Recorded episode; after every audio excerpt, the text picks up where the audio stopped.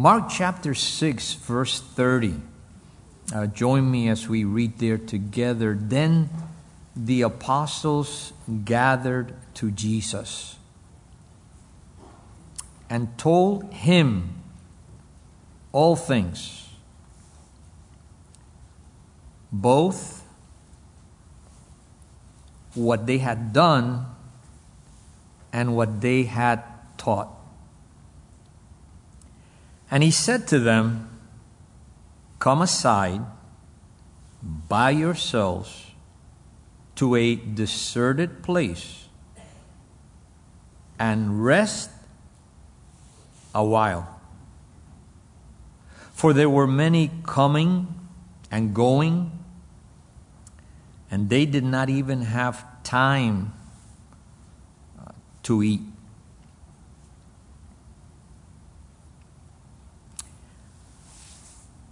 I call your attention to that four letter word R E S T, rest.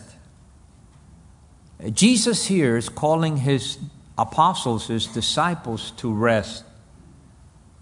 And lately, God has been placing that in my heart because I think that although there's a special quality of rest that's given by God to those that are in close harmony, in obedience and, fellowship with the Savior, Lord Jesus Christ, although there's a special quality of rest, again, that's given by God, the question before us this morning at this moment is how many are really partaking? How many are really enjoying? How many, how many are really growing in this thing called rest? Hebrews chapter 4, verse 3 says, We who have believed do enter that rest. The definition for the word rest used there is a, a putting to rest, a calming of the winds, uh, a resting place. Exodus 33, verse 12, you know the scripture well, where God speaking to Moses answers and he says, My presence will go with you and I will give you rest. And we know that's fulfilled in Jesus Christ. Uh, Romans 4:16 if you're taking notes. Hebrews chapter 3 verse 1 and 2 you could go back and and, and see that. I, I love to again think with you men this morning on how that promise of rest comes to Moses in Exodus. Moses tells the Lord now, therefore, if I found favor in your sight, Please show me your way. Now that I may know you, that I may find favor in your sight. And consider that this nation is your people. And as Moses makes that petition to the Lord, that's where the answer came. My presence will go with you. I will give you rest.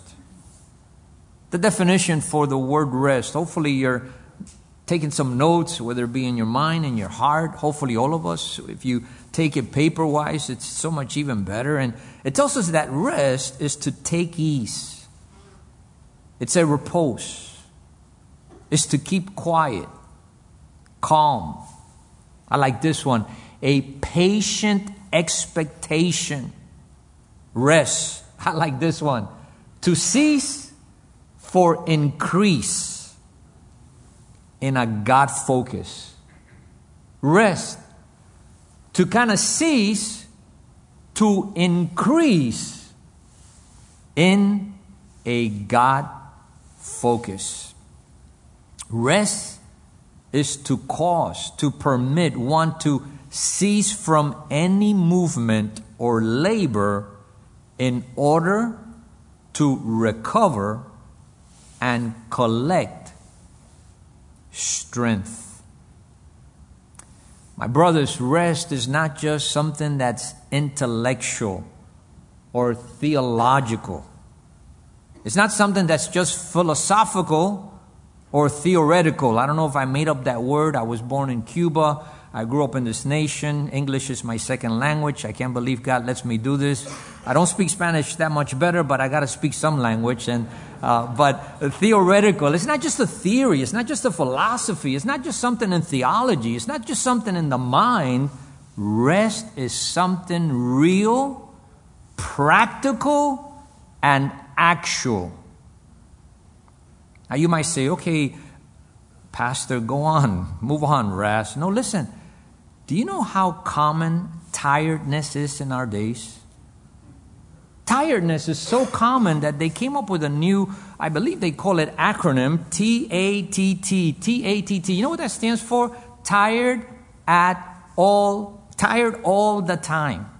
Tad, tired all the time. 45% of people in a survey that was taken, 45% said they have poor sleep. Later on, not too long ago, 20% of the people that were tested, they reported excessive sleepiness. Three out of five Americans feel more tired than ever. Here's a tidbit of information. You might know this. I, I just discovered it. You know the day that is reported that most people are tired? New Year's Day. Like we're starting out a new year and we're already exhausted and tired from the previous quote unquote celebration that just knocks us out. Go to Mark chapter 6. And it's good to notice here that in verse 30, the apostles, they gathered to Jesus. They told him all the things both that they had done and what they had taught.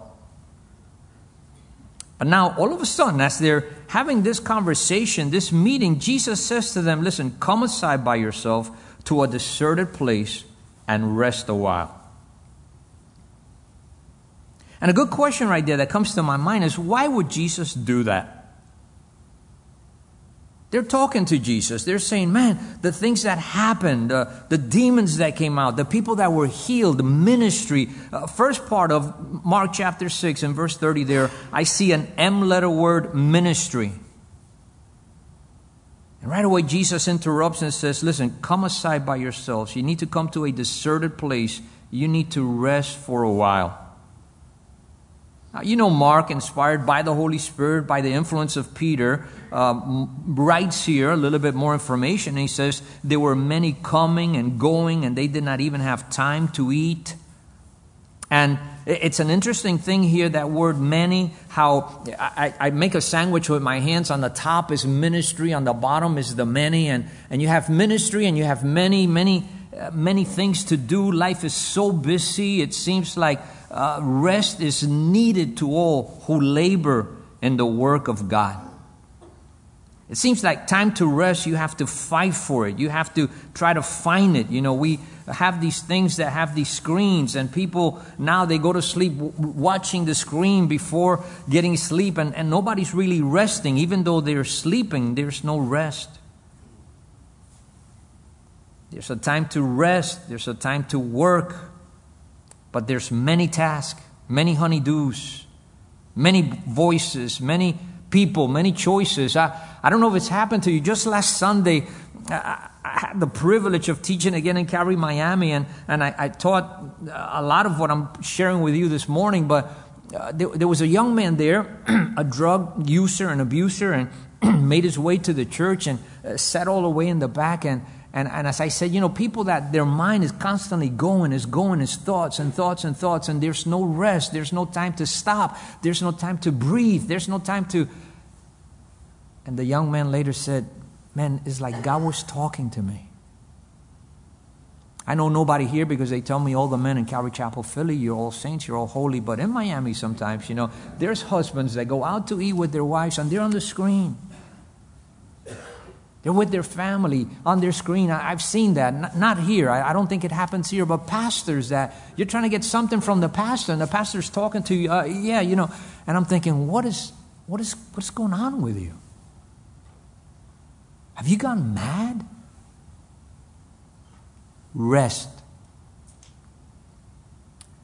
Something that I call your attention to here that I find interesting. Notice how the disciples, verse 30, Mark 6, they gathered to Jesus. They told him all the things, both what they had. And here's something that I believe that's why Jesus said, You guys need to come aside by yourself to a desert place and you need rest right now. Because as they're talking to Jesus, they're talking about what they had done and what they had taught. What they had done and what they had taught. My brothers, anytime that you get the work ahead of the word, it's a recipe that if you keep traveling in that road, you're going to be in trouble. I learned from Pastor how if you're at LAX airport, you remember this, you've heard this illustration. I never get tired of hearing it or saying it. And the flight engineer comes on the plane and he programs that flight, the path that the plane is going to fly, and he's only one degree off, only one degree. At first, the takeoff, everything is fine. LAX airport, the right tarmac, everything is fine. The plane takes off. But as the plane is traveling, that one degree increases and it gets off and it gets off and it gets off. And by the time you should land in Honolulu, in Hawaii, you've missed it by 240 to 260 miles. You've missed it. So the disciples come back and they're excited, but they're talking about the work before talking about the word.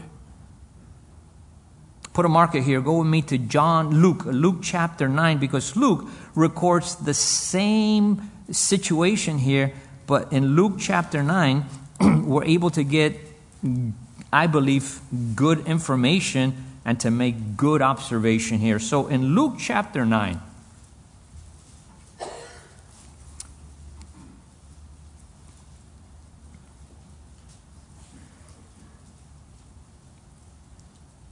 In verse 2, Luke chapter 9,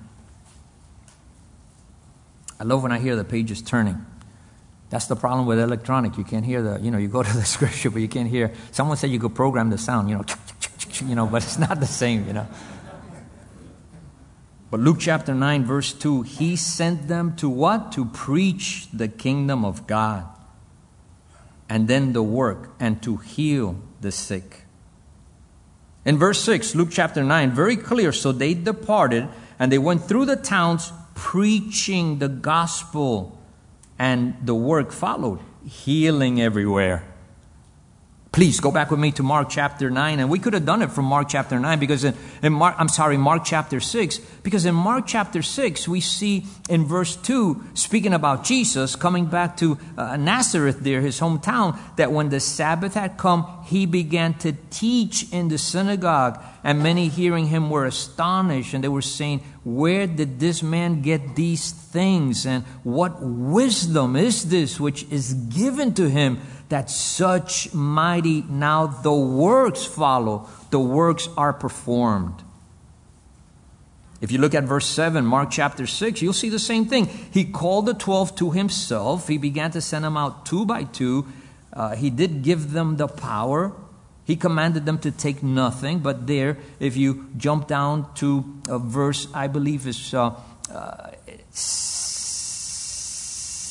12, they went out and they preached that people should repent. The word. Verse 13, and now they cast out many demons, the work. I think the point is clearly made. What excites you? How do you know you're getting rest? Is the word enough? I love being here. I, I, I love listening to, to, to, the pastor, Joe, and pastors here because uh, Wednesday I came and, and seeing Mike, and, and, you see the Lord continuing is, is the Word. The focus is the Word. You could have the lights, you could have the bells, you could have the whistles, but you don't need them. You, you have the Word. And the disciples, the disciples, they come to Jesus, and the minute they're saying, Oh man, you should have seen the work is exciting, but the Word will burn you out if you're just focused on the work. Right away, I wonder if that's why Jesus says, you know what? You need to come aside. You need to come by yourself. You need to come to a deserted place. And you need to rest. Please take a note that the rest is just for a little while. The, the rest that I want to talk about today is, is something that you could get just in a little small few Uh, the word while, when you click on that word, the original language, it means uh, a little or a long. The focus is are you getting the rest? What is this rest? Why do we need this rest? Put a marker in Mark 6. Would you please go with me to Genesis chapter 2? We go to the start, Genesis chapter 2, and, and it's wonderful to see here why rest is important. If you're taking notes, you want to also write down God commands it. Why is rest important? Because God models it, God commands it. It's an interesting thing in the world that we live in. The model is busy, busy, busy. Corporate America. You got these stats? Next year, we're going to go for more. I hope I'm not speaking out of place. It's sad that instead of the church influencing more of corporate America, so much of corporate America influences the church, and the church also goes into the stats. We did this last year. Well, now next year we got to do more. And it's just an expression of how much you need rest and how much we're drifting away from rest. Please don't get me wrong. Uh, success is good. It's good to see results, it's good to see fruit. But there's a danger when you're focusing on the fruit more than what gives the fruit, which is the word. Go, go with me there to uh, Genesis chapter 2, and it's an interesting thing. God models it. Verse 1 The heavens and the earth and all the host of them were finished. And on the seventh day, God ended his work, which he had done. And I love this. And he, God, what did he do? He rested on the seventh day from all his work which he had done. That's the Sabbath, Shabbat. Obviously, God rested not because he was tired, but because he was finished. Obviously, God resting there, many scholars, many theologians, many people look at that and is pointing to Jesus Christ, the rest that Jesus Christ had at Calvary's cross when he said, Tetelestai, it is finished, the work of redemption, of salvation, the work to bring the guys on this side, all the way in the back, the guys on this side, the work to bring us close to God. That work is done, it's finished, it's complete. Sabbath, Shabbat, rested, Sabado in Cubanese. Rest. And so there's the rest that we have in Jesus that in my relationship with God, in my relationship with the Lord, it, everything that needs to happen is done. Jesus did it. It's by grace. It's a favor. It's a gift for anyone, for everyone. But my brothers, that's not the only place in Genesis that I see rest. If you go to chapter 1, I, I call your attention to verse 5, where it tells us So evening and morning came, and it was the first day. I call your attention to verse 8, and that's the second time you see kind of like a repetition. So the evening and the morning, and it was the second day. And then you go down to verse 13, and it tells us the same thing the third day. And then you go down to verse 19, and it tells us again the same thing. It was the fourth day. And then you keep flowing, you keep going, and you come to verse 23, and it tells us So the evening and the morning were, and it was the fifth day. Please don't tune me out. Don't, don't be bored. Stick with it. There, there, there's a reason we're doing this. So I flip the page, and then you go to verse 31, and it tells us the same thing, and it was the sixth day. What are you getting at? Here's what I'm trying to share with you that even God in creation, He has one day that He's involved, He's working, He's creating, and then He takes a rest. He saves what's going to happen on the second day for the second day. Again, I don't know about you, but I'm guilty. I, I want to do it all. I, I got to get this done. I got to get finished. I, it, if, if, I, if this would have been me, it says, and Raz who worked the whole time and he burned himself out. Even there, I see how God, he did something the first day, he did something the second day, he did something the third day. God is modeling rest. But listen, come a little bit closer here to the scripture and, and I want to show you something that you've probably seen it before, but for me, this was new. Go to verse 4. And notice that in verse 4, we're able to see that it says, And God saw that the light, that it was good. Go to verse 10. And look with me and notice that it says, And God saw that it was good. Verse 12, the same thing. And God saw that it was good. Verse 18, and God saw that it was good. Verse 21, and God saw that it was good. Verse 25, and God saw that it was good. Verse 31, then God saw everything that he had made. And indeed, what does it say there, my brothers? And it was very good. So I looked at that and, and I said, what does the word saw mean in the original language? So I clicked on it and, and then let me share with you what I found out. Saw means to inspect, to perceive, to consider. It means to look after. It's a word that means to see, to learn about. I stop, again, look to your eye for communication. You see where, where this is going, how God involved in creation, He's He's stopping and, and he's he's looking, he's examining, he's what do you say, evaluating? Resting? I think nowadays we call it smell the coffee, right? Smell the flowers, and we think we're coming up with something trendy or something good. God's got this way from the beginning. But listen, like the infomercial, wait, there's more. Because we saw what God saw it was good, but then I thought, uh, my, my simple Cuban mind, I said, well, what does good stand for? You ready for this? The word good in the original language, l- listen to this, it means pleasant agreeable. I like this. Excellent of its kind. Beautiful.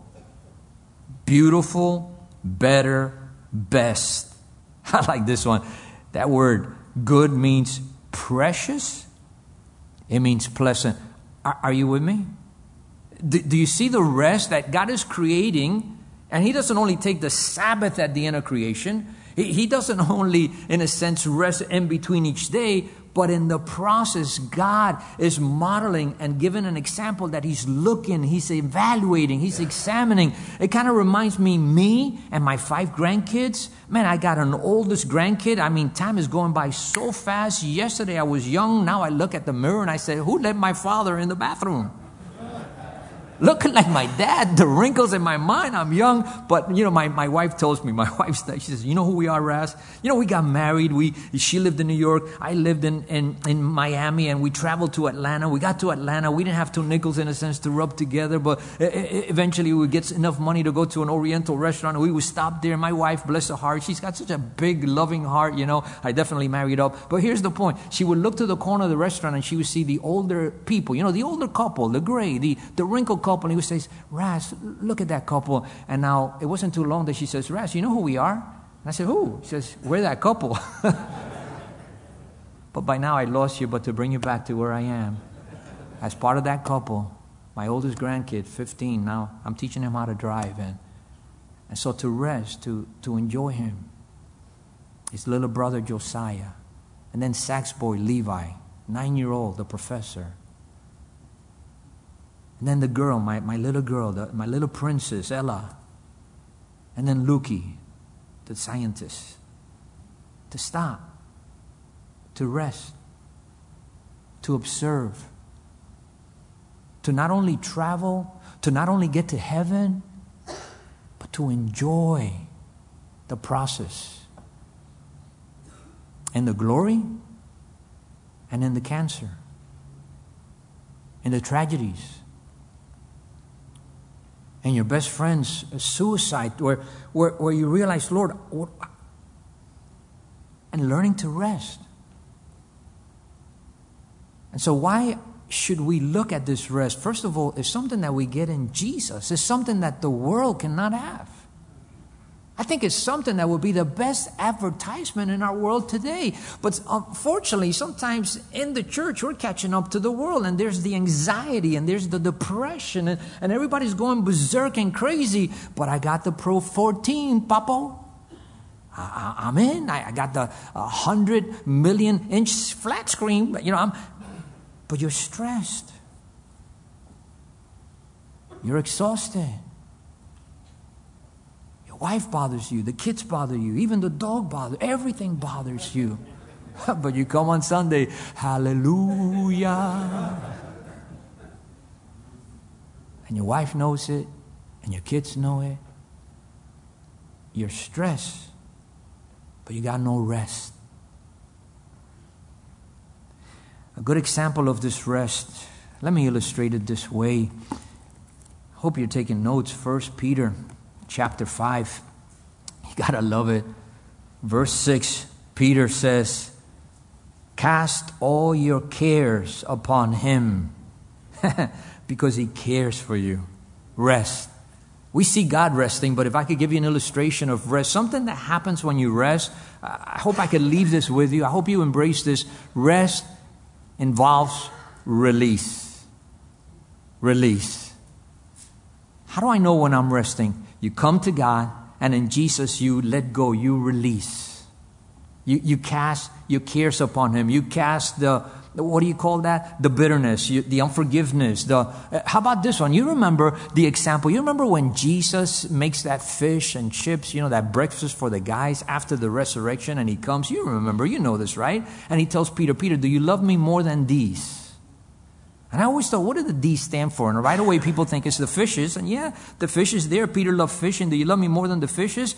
But, but I think it also implies friends. Because Peter was the kind of guy that I think he wanted to look good in front of his friends. And Jesus is saying, hey, do you love me more than these, the fishes, the friends? But I think there's something else there. Because Peter, he did say to Jesus, man, even though these guys betray you, man, I, I'm going to hang with you, Lord. And then you know the story the damsel, hey, he's with him, and he begins to flake out. He fails. He fails. And I don't know about you, but the way that my mind is wired, when I fail, when I bomb, I just replay it, I replay it. I, remember coming home and, and I would ask my wife, uh, How did I do? What, how do you think that I did? And my wife was brutally honest. It, it, implication, sometimes I think I had to call fire rescue. she would let me have it, you know. I finally learned how to change the question. I, I would say, Did you learn anything? But when you fail, when you bomb, when you forget, someone said every pastor teaches three messages, right? The one you prepare, the one you actually teach, and then the one you teach on the way home. You're correcting. Oh, the failures.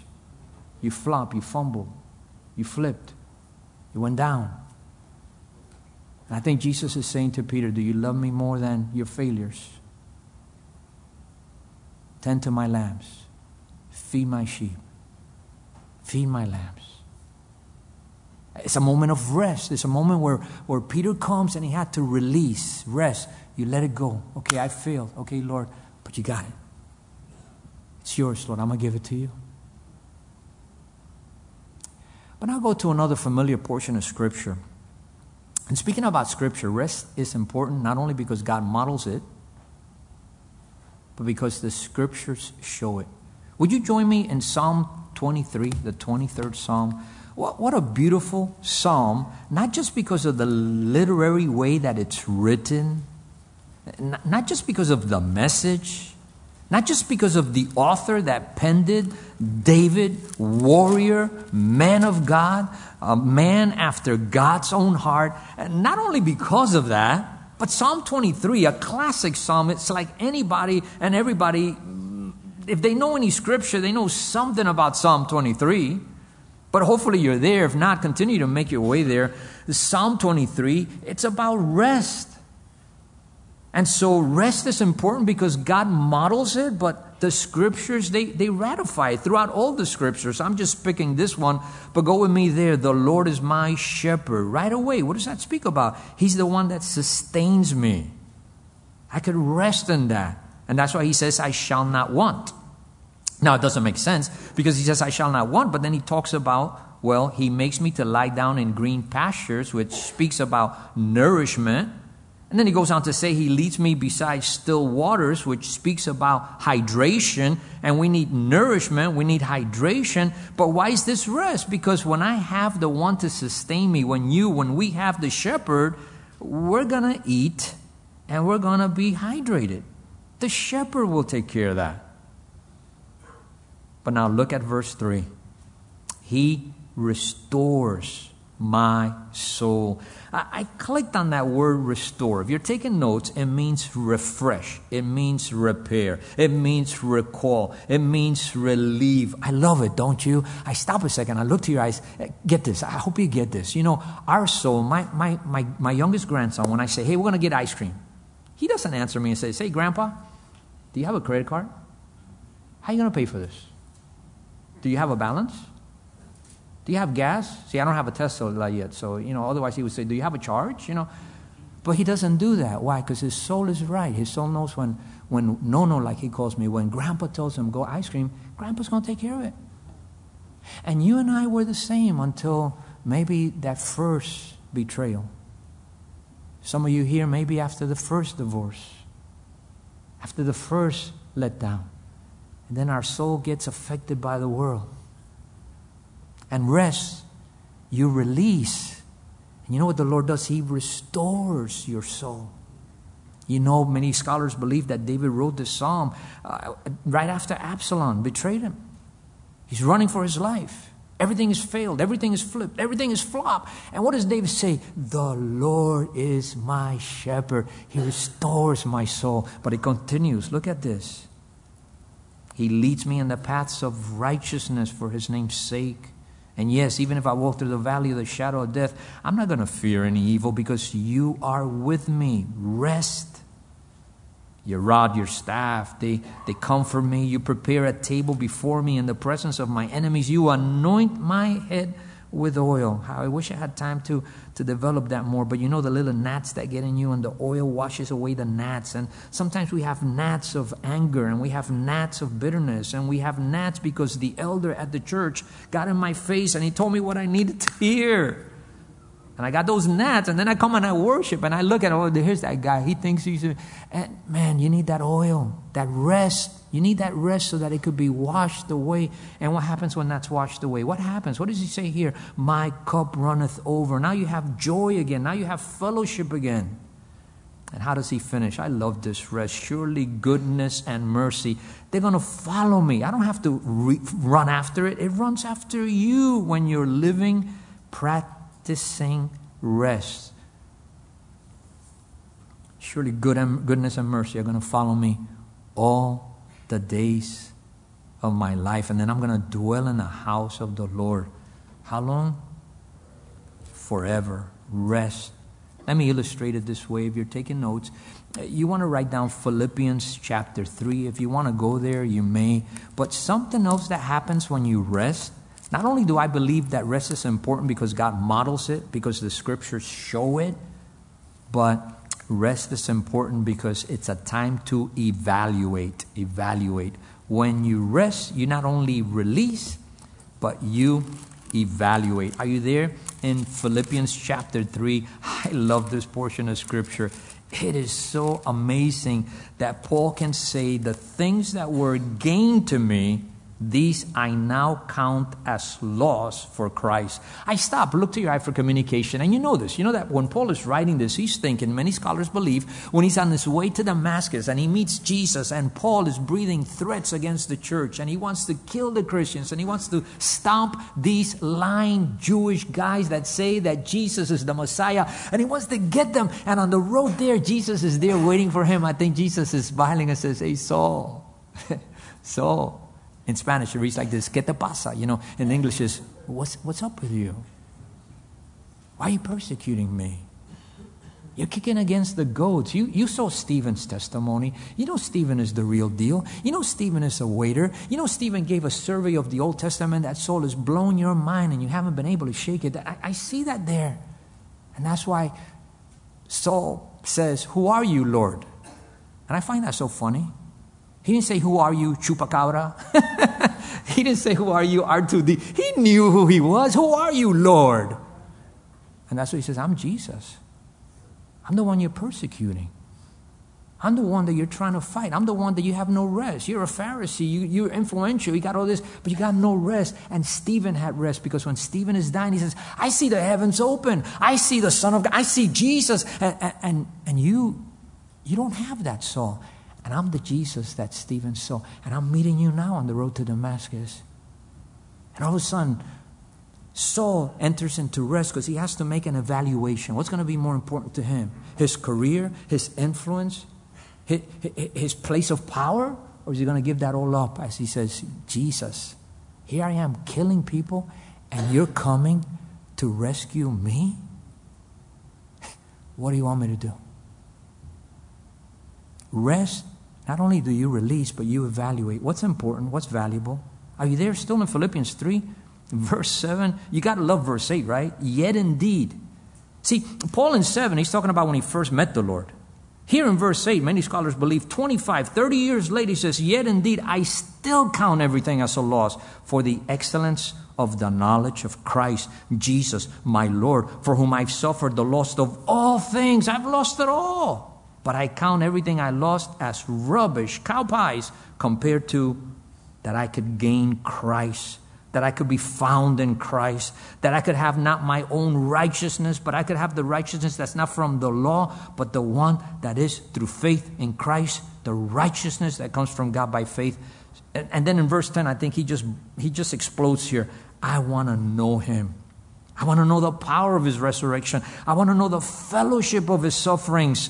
I want to be conformed to his death. I want to die like Jesus died if by any means I may attain to the resurrection of the dead. Evaluation. You're going to hear from a friend that, that I, I know very little, Josh. I, I, met him, I think it was uh, this, uh, the last Calvary Chapel Miami men's conference. But he had to make some evaluations. I'm going to try to hold on, or am I just going to let go for Christ? And every one of you men here today, we have to make evaluations. The world is going in a direction that, listen, you're going to have to find rest. And when you come before God in Jesus, you release, but then you evaluate. Lord, you're good. God, you're good. And yes, this is painful, and, and, and this, is, this is gnawing at me. And, and Lord, maybe I'm not being understood, but Lord, you're good. I'm not backing down, Lord. Paul, the things that were gained to me, I consider them a loss. Hey, can I ask you a personal question? What have you lost for Christ? What has it cost you to follow Christ? It was tragic, uh, 2020 March, but it was a part of me that I loved it. No misunderstand me. People lost loved ones. It, it, brought, it brought trial, but for the very first time, I think the church in America began to inch and, and catch up to so much of the world that's being heard. If you follow Jesus, it's going to cost you. And I think 2020 was just a social experiment for the beginning of what's going to come. I expect the rapture. We're going to fly out of here. We're going to meet Jesus in the air. But before that, we may suffer a little bit. I don't know. But this I do know. Rest, to illustrate it, it's evaluation. Hey, join me in Luke chapter 10. Another reason why rest biblically, man, it's so valuable. If you're taking notes, Jesus, Jesus confirms it, Jesus teaches it. So, there in Luke, in chapter 10, I call you to your attention to a portion of scripture that is so beautiful. And here we have Mary and Martha. And I know this is a men's conference, and you say, Pastor, come on, you got so many scriptures there, and, and you can get a man scripture. Yeah, but I believe Jesus is a man, and he's the one that I want to see with you here and as you look at this, I, pray the Holy Spirit will show us that, man, David did this, Paul did this, there's many men that did this, but this scripture brings it so clearly. So picking up there in verse 38, now it happened as they went, he entered a certain village, a certain woman named Martha welcomed him to her house, and then she had a sister called Mary who sat at the Jesus' feet and heard his word. And I think that's a picture of rest. You're releasing, you're evaluating. Verse 40, moving on, but Martha, she was distracted. I clicked on that word. You know what that word means? Distracted, cumbered, drawn away, driven mentally. Is a word that means too busy. Is a word that means over occupied. Is a word that means you're being dragged all around. That's Martha. She was distracted with much serving. But she approached him, Jesus, and she said, Lord, don't you care for my sister? She's left me to serve alone, and therefore tell her to help me. I, I love the sign. I was in a pastor's office and I saw a sign that says, I can only please one person a day. And I've already, in a sense, pleased someone, and tomorrow doesn't look good. And, and the point is how so often people want to get you to do what they want. And that's Martha right here. She is so stressed out that now she's trying to manipulate Jesus. Imagine trying to manipulate the King of Kings, the Lord of Lords, the author of life, the Creator. Jesus answered her. And he said, Martha, Martha. In Spanish, this would be Martica, Martica. You're worried. You're troubled. The word trouble means you're disturbed, you're disquieted. The word worried, you're worried. This is funny. It's a word that means anxious. You're anxious. It's a word that means you're troubled with many cares. It's a word that, that this is funny. Troubled, worried means you're seeking to promote one's own interests. Martha, Martha, you're anxious. You're disturbed. You're disquieted. But Mary has chosen the good part, which will never be taken away from her. He said one thing is needed. The word needed means necessity. It's a word that means duty. It's a word that means business. Hey, brothers, I stop, look to your eye. Isn't this phenomenal how, why is rest so important? It's in, God models it, it's in the scriptures, and here Jesus, He confirms it.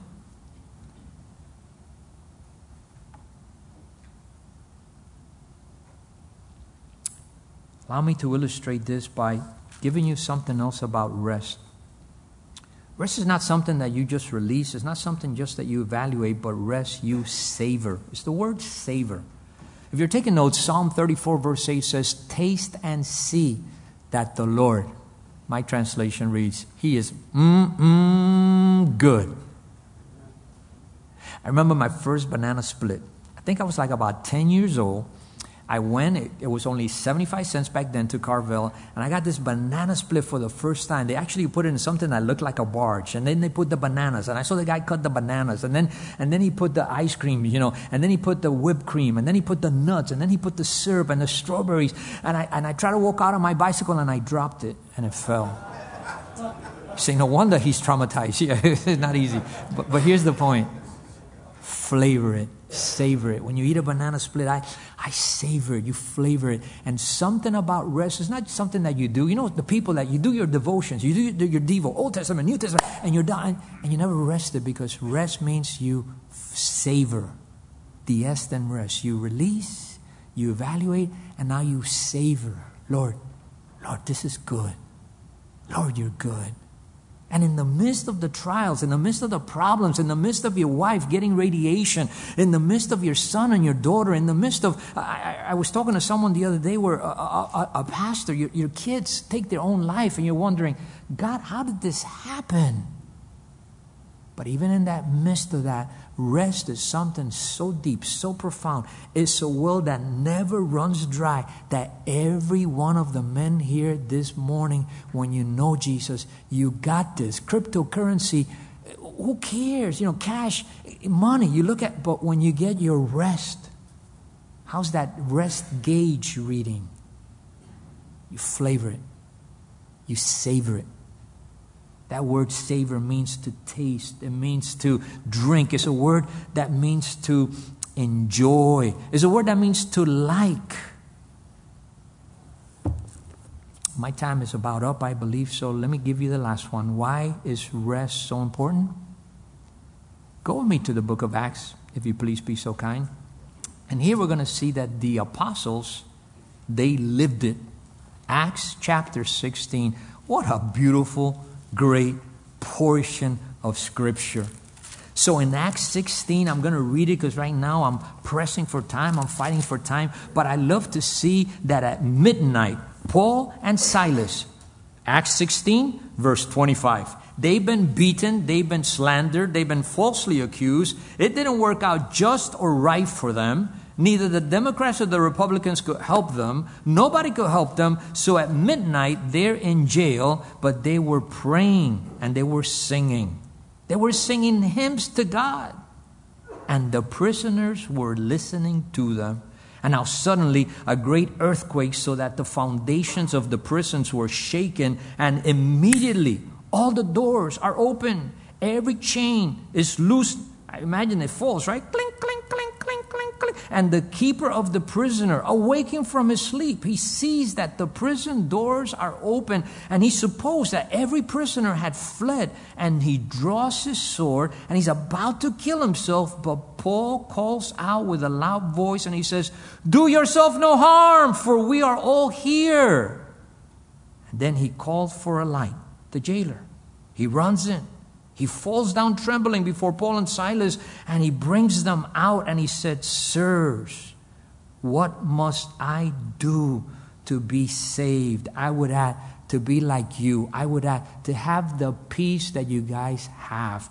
Uh, let me wrap it up this way as I try now to look to your eye for communication. Did you see this here? Rest. They're in jail. Their backs are bloody. They're hurt. They're in pain and they're singing. I'm wondering, what song are they singing to the Lord? You, you ever think about that? You are my hiding place. You always fill my heart with songs of deliverance. I will trust. You know, what are they singing? But here's what I want you to see. They are worshiping the Lord. The Lord is meeting them. They never read Acts 16 before. The prison begins to shake. I think of these two hardcore criminals that are saying, dude, what's going on? And the other one says, I don't know. And then the doors open, blah, blah, blah, blah, blah, and the chains fall, blah, and the two prisoners, the two mean guys, hey, we're free to run. You running? I ain't going nowhere, bro. I never seen this before in my life. Now, the scriptures tell us that they were put in the farthest place. The scriptures tells us that it was dark. So here's the question How does Paul know that the guy drew his sword and he's about to kill himself? Because when you're rest and you're filled with the Holy Spirit, you have the gift of knowledge. God shows you some things. And I believe that Paul knew that. Hey, don't harm yourself. We're all here. How does Paul know they're all there? I love being a chaplain. I love law enforcement. If there's any law enforcement here today, thank you for what you do. But one thing I know about law enforcement is they, they can spot a kidder, they can spot a phony, and, and there's something that happens here in this jail. I believe because Paul and Silas are modeling the depth of rest that we can have, that our rights are taken away. We're not treated properly. Our maybe preferential candidate doesn't get the, the, the, nomination or the election. But that doesn't care because I'm functioning in a different universe in a sense. I'm in the world, but I'm not of the world. Now that doesn't mean you're not you're not participatory. That doesn't mean that you don't do your right because our forefathers they gained the freedom that we're able to enjoy. But what that means is that even though I know about Dominion and I know about Smartmatic and I know about what's going on because I've been through this, second time I go through this. I went through it in Cuba. I saw the thing. I'm going through here, but that's okay because you have rest, especially now that I stopped watching Fox News. I was getting worked up. Lord, you got this. Because the last thing about rest, that T letter word, if I could illustrate it, is for tuning. You're able to tune into that which you know is lasting, is important, that which is ultimately true. Paul put it this way For me to live is Christ, and when I die, it's going to be gain. I lost track of time. If I went over, please forgive me. I'll leave you with Matthew 11 28. It's the first time that rest appears in the New Testament. Jesus said, Hey, if you're weary, if you're heavy laden, Jesus said, Come to me. I, I love Calvary Chapel. I, I love the, Methodists that love Jesus. I love the Presbyterians. I love the. If they love Jesus and the Word, they're family. We're going to be together in heaven. But Jesus didn't say, "Come to the Baptist, come to the Roman." He said, "Come to me." And then Jesus said, "And I'm going to give you rest. You're going to be okay. You're going to be able to release. You're going to be able to evaluate properly." I hope none of the men here, I hope you're not living a secret life. I hope none of the men here. I've seen it in my life. I've seen men that leave a beautiful wife, beautiful kids for this lust thing that just fling there. And they always live to regret it. You wait long enough, you, you reap what you're sowing. Now, there might be exceptions to the rule. God is a God of grace. But what I'm getting at is that when you rest, you're able to release, you're able to evaluate, you're able to savor. But then finally, you're able to make that tune. You're able to tune things to the right way. Can I leave you with this illustration of rest? In God's Way Radio, we have a live program every weekday, Monday through Friday, and I get this text message. This, this listener was so hardened. She says, I feel so much pain. I'm so scared. And so as I read that text message in the, in the radio program, people began to call in and they began to text in. They tell that lady I'm praying for her. Tell this lady I got this scripture. And a week goes by, and the next week, I get a phone call, live phone call. I said, What are you calling from? He says, West Kendall. I'm the husband of that lady that sent that text message, and I'm the reason that she's hurting. He says, Babe, if you're listening, I want to ask you to forgive me. I want to get back to God. I want to get back to the church. I want to make things right. This is in live radio.